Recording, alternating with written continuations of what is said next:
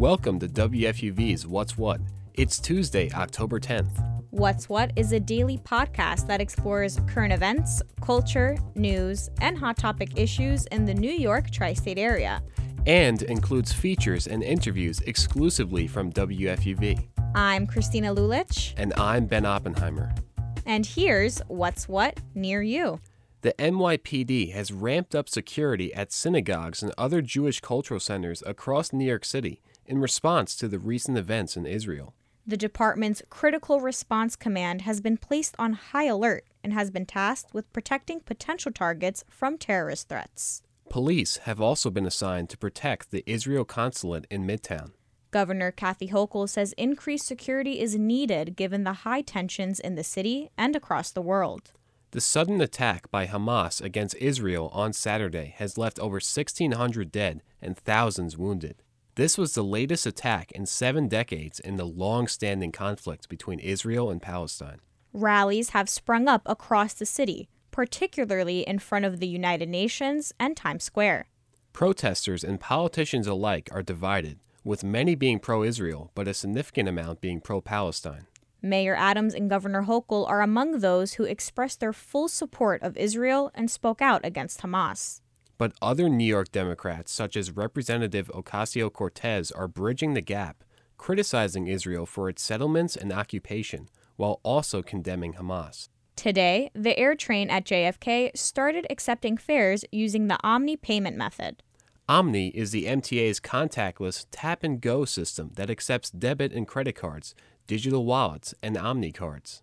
The AirTrain's adaptation of OMNY reflects a growing trend towards contactless payment across New York City. To enter the AirTrain system, riders must pay $8.25, while travel between airport terminals is still free.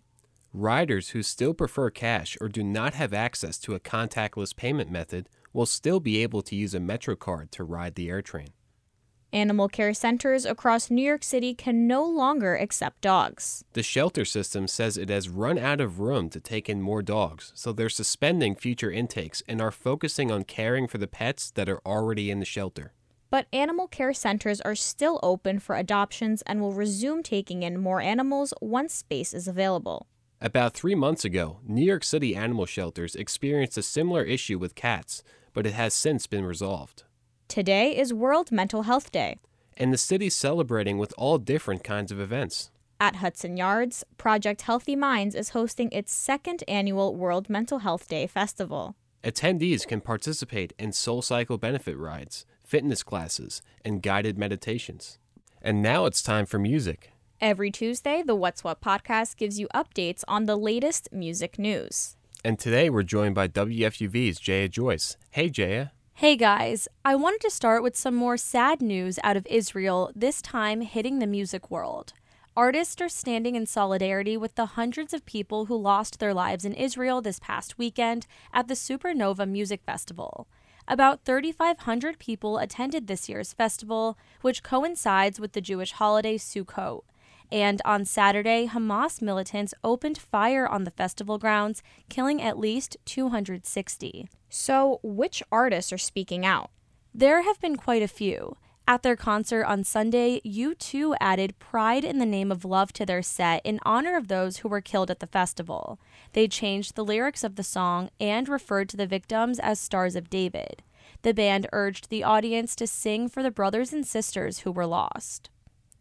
Other artists have also taken to social media. Katy Perry shared a post from UNICEF on her Instagram, which called for peace on both sides for the sake of Israeli and Palestinian children. Madonna posted on Instagram as well, while Bruno Mars canceled his Tel Aviv show following the attacks. All right, let's turn back to the U.S. I know New Jersey legend Bruce Springsteen also had to cancel some shows this fall, but are there any updates on his tour? Springsteen has announced his rescheduled U.S. tour dates for next spring. He had a health issue earlier this year and had to push back the rest of the dates, but now he's almost ready to get back on the road. And that's big news for fans in New York since many of his cancellations affected venues on the East Coast. The Born in the USA singer will be at Mohegan Sun on April 12th. The show was initially scheduled for last month. He'll also be in Albany on April 15th and Syracuse on April 18th. And Jaya, speaking of tours, I heard there's another music festival coming to the Big Apple this winter. What's going on? That's right. The Meta Moon Music Festival will be back in the city for another year on December 3rd. It'll feature some of today's biggest Asian Pacific Islander artists, including Psy P of Higher Brothers and MC Jin. MC Jin is excited to take part and says that music is the perfect bridge between different cultures and backgrounds. Tickets for the New York show went on sale yesterday on Ticketmaster, and dates for more U.S. cities are coming soon. All right, let's round today out with this weekend's new music. What album should we be on the lookout for? Lots of big releases this week. Bad Bunny has confirmed his long awaited new album will be coming out this Friday. He posted a video teaser on Instagram with the details. The track list is believed to have a whopping 22 songs. It'll be his fifth studio album. And boygenius also has an album coming out this Friday. And the highly anticipated Rolling Stones Hackney Diamonds will be out next Friday, October 20th. Then, finally, the week after that will be the release of Taylor Swift's 1989 Taylor's version. Sounds like there are going to be a lot of great new things to listen to. Jaya Joyce is a reporter at WFUV. Jaya, as always, thanks for keeping us up to date. Thank you so much for having me. And on this day in 1935, the first black opera premiered on Broadway in New York City. Porgy and Bess was composed by George Gershwin and tells the story of a disabled and impoverished black man living in the slums of Charleston. It touches on issues like poverty and prejudice and has become a symbol of American culture across the world.